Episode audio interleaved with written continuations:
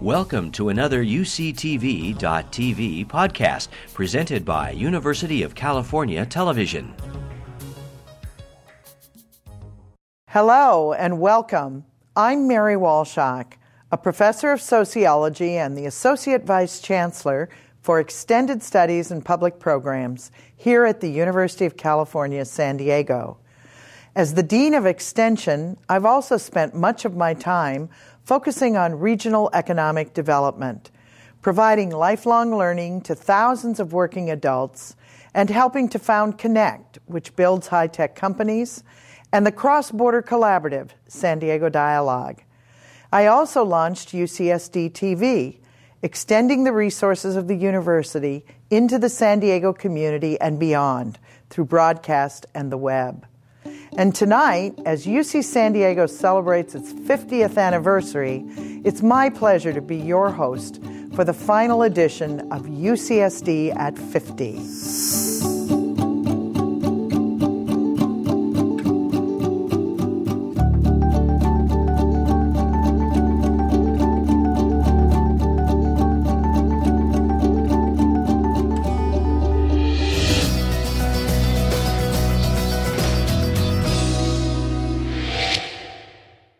We start tonight in much the same way that UC San Diego began 50 years ago, with the physical sciences. When UCSD's founders recruited a Nobel laureate in chemistry to this fledgling campus, top faculty and graduate students in math, physics, and chemistry soon followed. And their innovative research and education over the last five decades have fueled UC San Diego's rapid rise to national and international distinction. As you will see now, this legacy of the future continues in UC San Diego's Division of Physical Sciences. The legacy of the Division of Physical Sciences started in the vision of the founding generation in chemistry, physics, and mathematics, among the first departments when UC San Diego was established 50 years ago. They were people like Harold Urey, who won the Nobel Prize for discovering deuterium, and who brought some of the first moon rocks to UC San Diego, where the first chair of the chemistry department, Jim Arnold, revealed many of their secrets. Or people like Maria Mayer, the second woman in history to win a Nobel Prize in physics for work that determined the structure of the atomic nucleus. Or Margaret Burbidge, an astrophysicist who helped determine that we all really are made of star stuff. And Martin Kamen, who discovered carbon 14 used to date fossils and archaeological artifacts. were George Feher, a physicist who developed a new form of spectroscopy and used it to understand the details of photosynthesis. Or Stanley Miller, whose famous experiment with Harold Urey that created the building blocks of life from simple chemical ingredients still resonates today. Or Bernd Matthias, who made some of the most seminal discoveries in superconductivity. As it has over the last half century, this legacy of research and education continues to shape the future today. In Brian Maple's physics lab, the future is superconductivity. Superconductivity is a, a property that many um, metals have, and what happens is as you cool them below a certain temperature, which is called the superconducting critical temperature, the electrical resistivity vanishes and goes to zero. And by zero, I really mean zero. They become uh, perfect conductors of electrical current, where you can take a superconducting disk and then place on top of it a permanent magnet, and that magnet will float or levitate above the superconductor. Our dream is to make a superconductor that will go into the superconducting state at or above room temperature, in which case you know, the world as we know it would be dramatically changed. We spend a certain amount of our time prospecting, so to speak, for new materials. We want to perturb them profoundly because we want to alter their uh, properties. We want to basically rearrange the electrons in the solids, make changes in their crystal structures that might reveal a new property and enhance certain, say, superconducting or magnetic properties, properties that will be uh, different and interesting uh, and useful in some cases.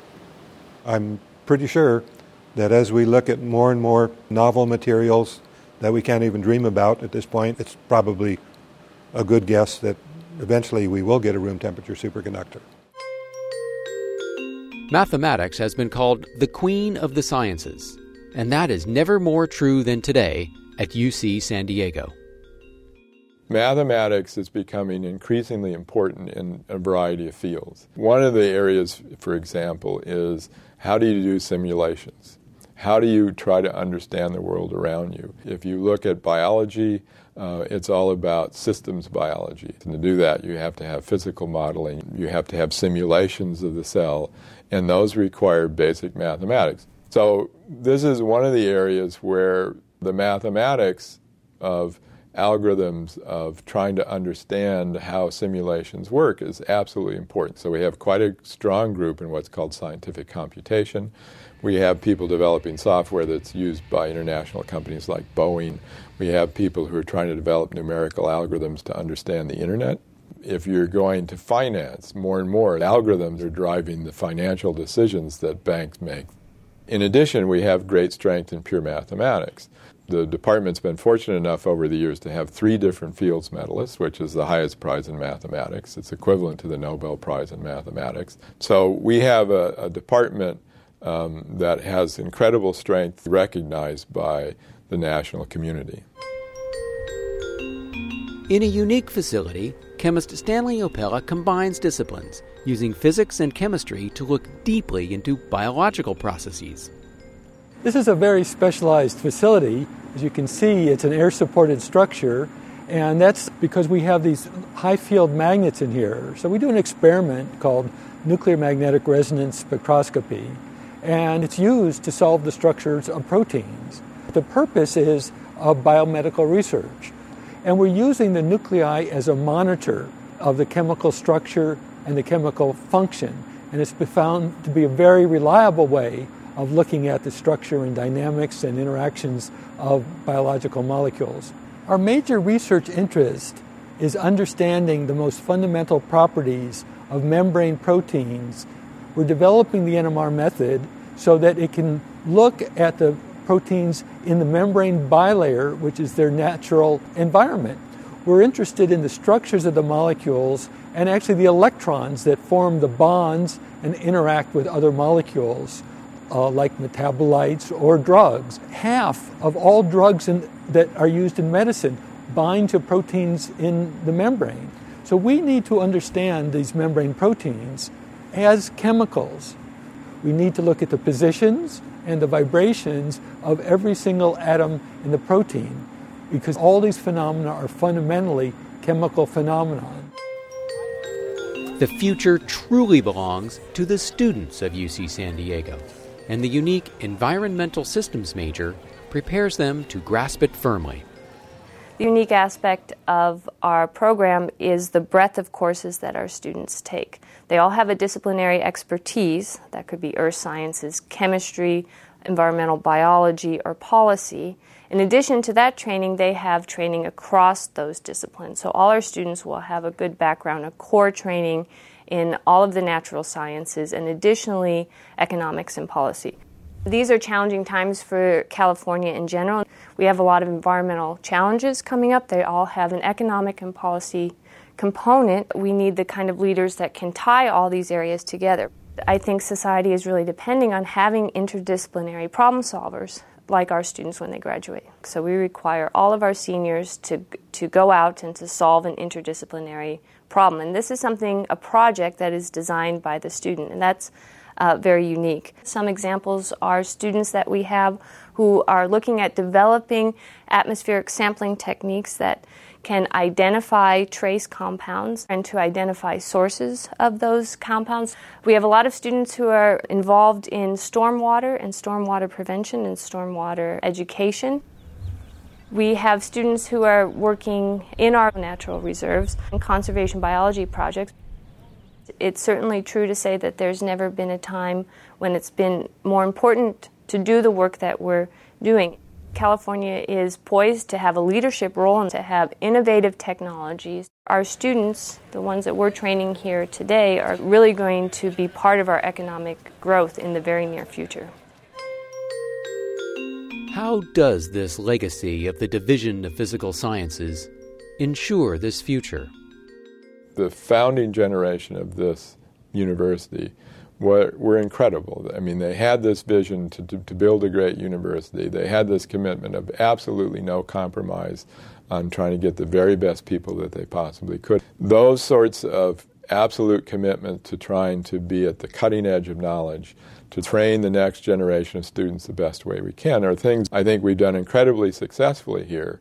And I think if we maintain those commitments for the next 50 years, we're going to go to even greater heights than we have here.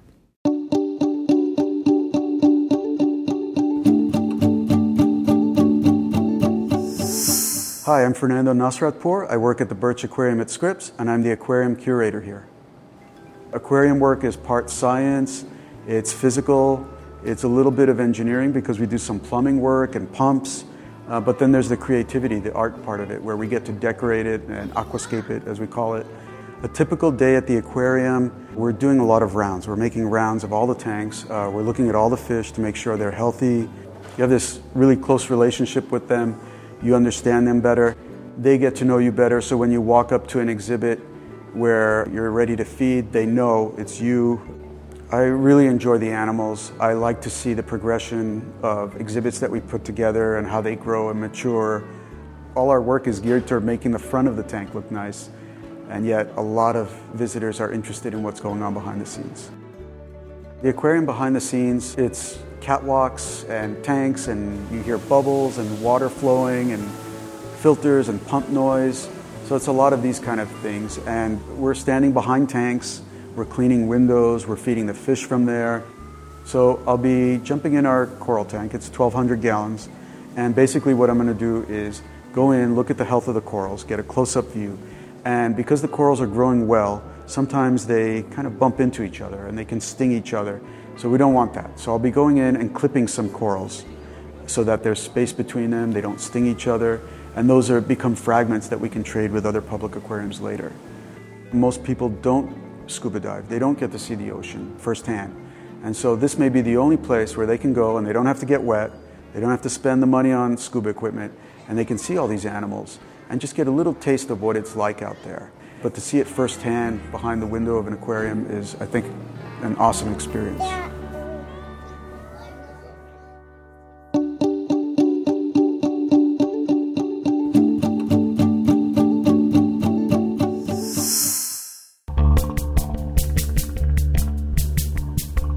John Malashock approached me. We'd met and worked on a small collaboration previously. And so he had said, I just have this new project. I'm working with the museum. Wouldn't it be great to have four walls of projection for this show? Little did he know of the technical, logistical, artistic complexity that that would bring. The Dreams and Diversions exhibition that the San Diego Museum of Art had kind of commissioned John and uh, his team, that included me, to make this piece that would somehow connect for an audience, kind of uh, create a public performative and um, contemporary vision of artists being inspired by these prints. And it had to be its own artistic work in its own right. That, you know, I was kind of given the um, real honor of attempting to reinterpret these prints um, from these Japanese masters.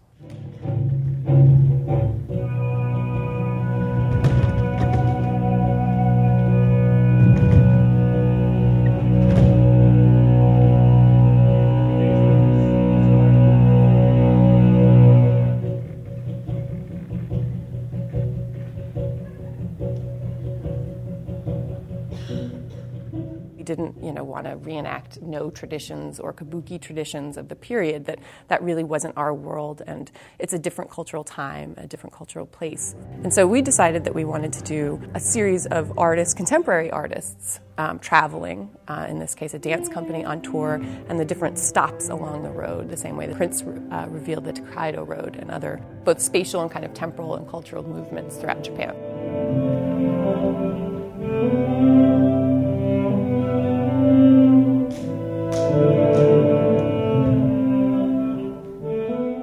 My challenge as a designer on this project was to figure out how to connect these um, block prints from another time and culture to our contemporary world.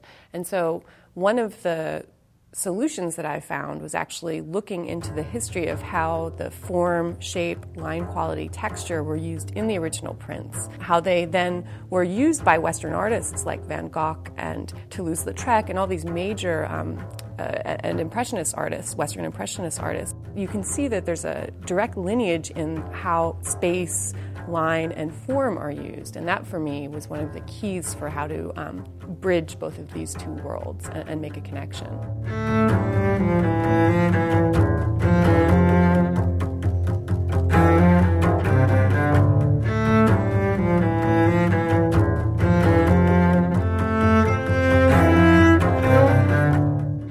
Go to the movies, uh, you know, you pay your ticket, you sit down, and you only look at one big image over the course of two hours.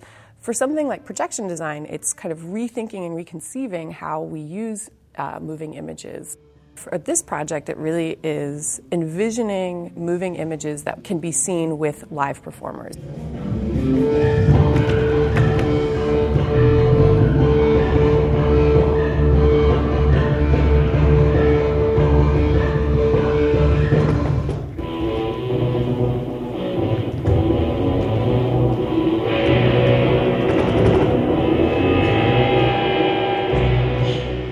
As an artist, it was really important to me that the projection be a supportive element, that it create an emotional tone and environment, but that the main focus during the dance sequences was on the, the action in front of you.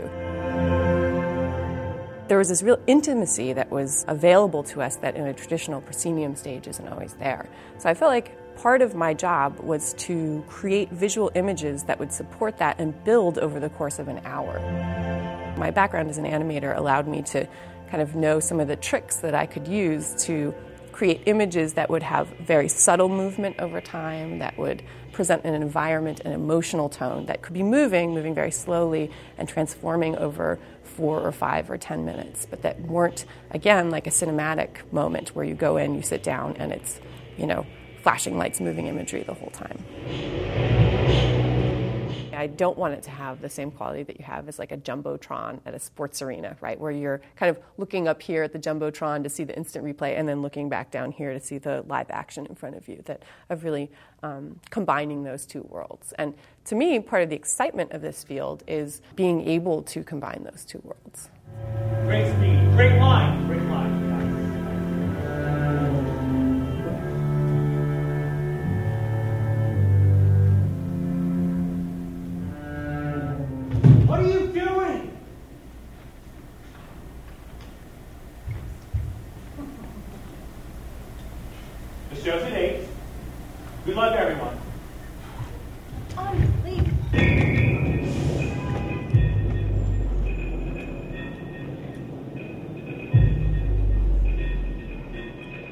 syntax from cinema doesn't work particularly well when you have a live performer in front of you. Fast cutting, for example, right? Intercutting, all of a sudden, that whole vocabulary we have of shot, reverse shot, shot, reverse shot um, becomes quite problematic when you have a live person standing in front of that. So, what kinds of languages can be evolved um, to, to accommodate having live performance and video together? It's one of my central interests as an artist.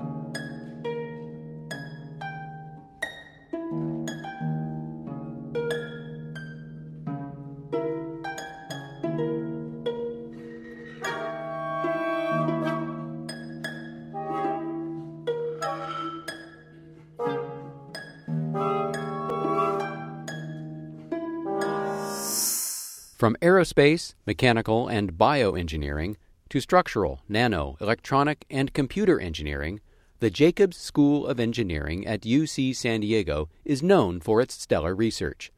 But the Jacobs School of Engineering's most important product is its students.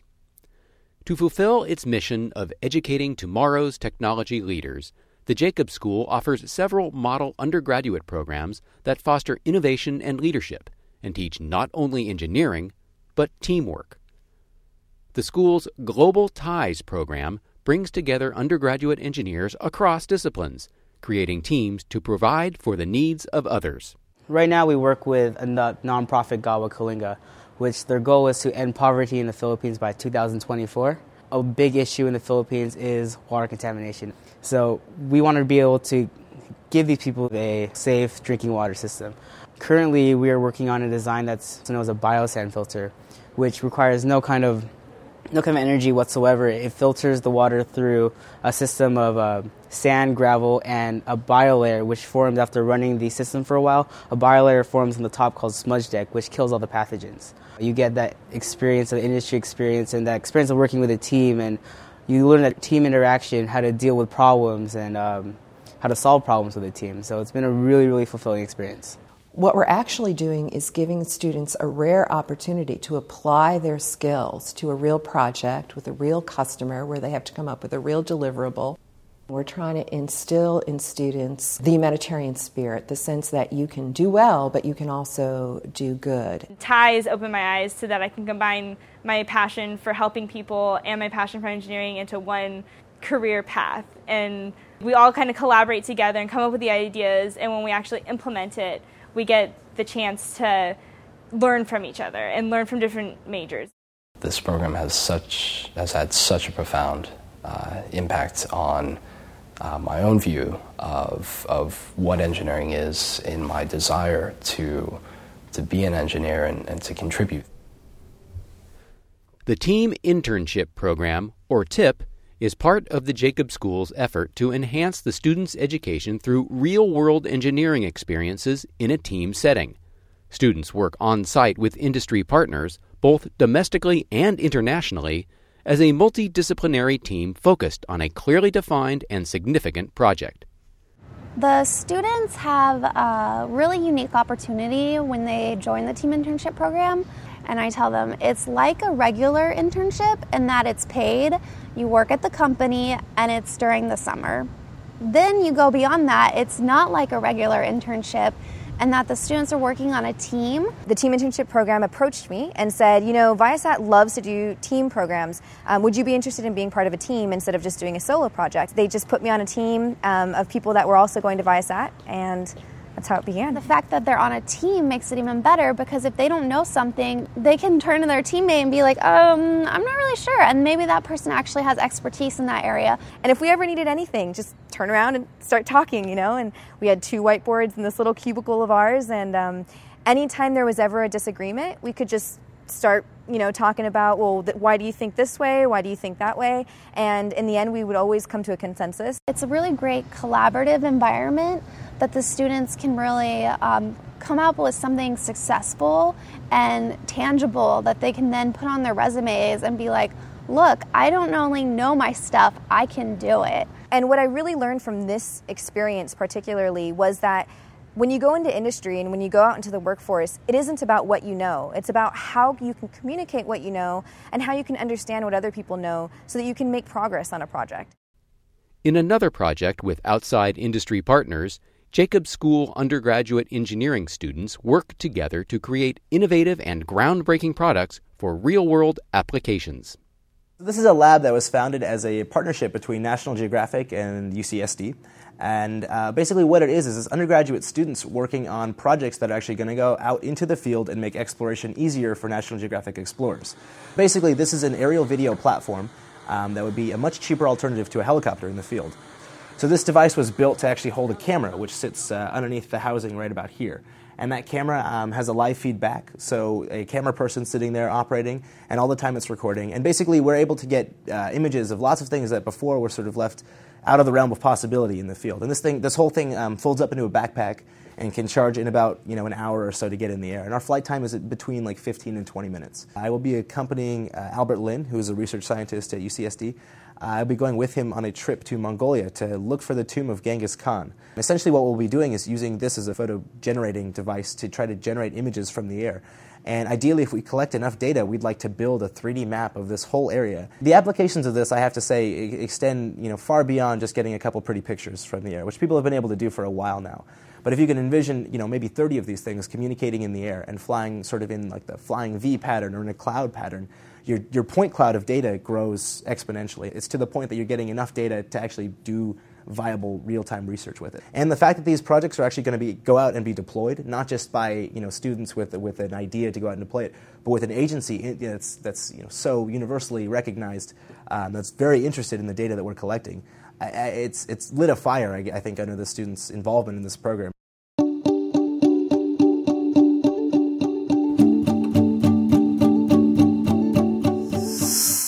Celebration of UCSD's 50th anniversary, Chancellor Marye Anne Fox challenged students, staff, faculty, and friends of the university to each perform 50 hours of community service with the hope of reaching 50,000 hours collectively. Starting with a beach cleanup at Scripps Pier, volunteers gave their talents and time working with organizations throughout San Diego. Some picked up a paintbrush, some planted flowers, some pushed brooms, but everyone walked away with a sense of pride. The year long project was a resounding success. In all, the Volunteer 50 program uh, has the UC San Diego community contributing more than $1.4 million worth of volunteer service. Together, our volunteers donated more than 60,000 hours of your time and energy. 60,000. Congratulations to all the volunteers. UCSD's anniversary events may be winding down, but the themes we celebrated this year will continue. We had a green open house this spring, showcasing the campus as a living laboratory for sustainability. Some 4,000 people from throughout the region spent the day with us, learning about local growers, water-wise landscaping, the environmental cost of plastic grocery bags, clean and green cars, and some creative ideas for alternative energy. All of these reflecting UC San Diego's commitment to a healthy people and healthy planet. This is the final edition of UCSD at 50. I'm Mary Walshok. Thank you for your interest in UC San Diego. Please come visit us on campus or online. From all of us at UCSD, we hope you've enjoyed UCSD at 50.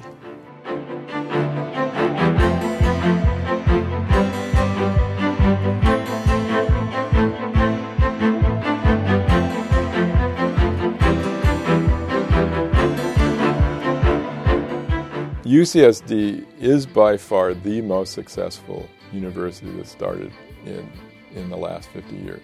And part of the reason for that is an absolute um, commitment to excellence. This is both in teaching, research, and service. And that commitment to excellence, uh, along with a commitment to explore interdisciplinary things, has really made this a very unique place. If I look toward the future, I think those are the principles that will push UCSD forward in the next in the next 50 years as well.